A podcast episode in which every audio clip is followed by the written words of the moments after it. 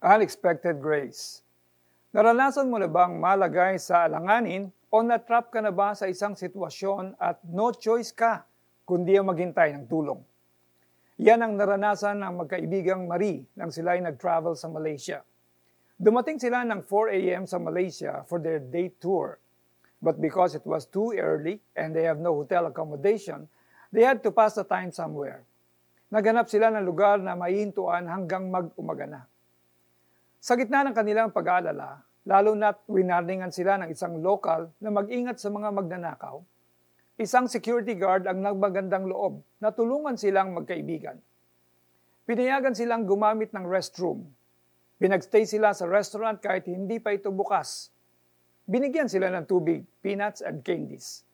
Pumara rin ito ng taxi para sa kanila at inabutan pa sila ng pamasahe pero pinili pa rin nilang maghintay hanggang 6 a.m.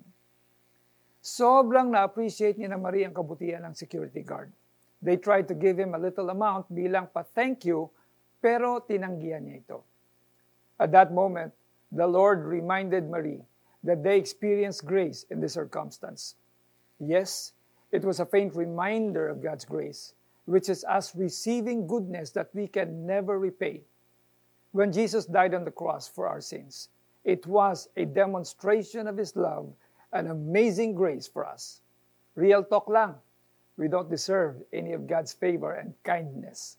Lahat tayo'y nagkasala sa mata ng Diyos, pero tayo'y naligtas, all because of His grace alone. By His grace, we can receive grace, live with grace, and love with grace. Ang kagandahang loob ng Diyos ay hindi kailanman matutumbasan ng kahit anong halaga. Mamuhay tayo ng may pasasalamat sa kagandahang loob niya. Lord, thank you for your grace. I am alive today because of you. Help me to always recognize your grace in my life and allow me to be a vessel of grace to people. In Jesus' name, amen. Application Send a message to three of the most gracious people you know. Pray for them and thank them for their heart to live according to God's grace.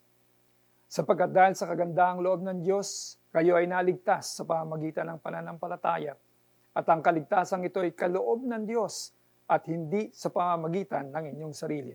Mga taga-Efeso 2.8 Ako po si Pastor Alex Tinsay na nagsasabing our lives are in the hands of God.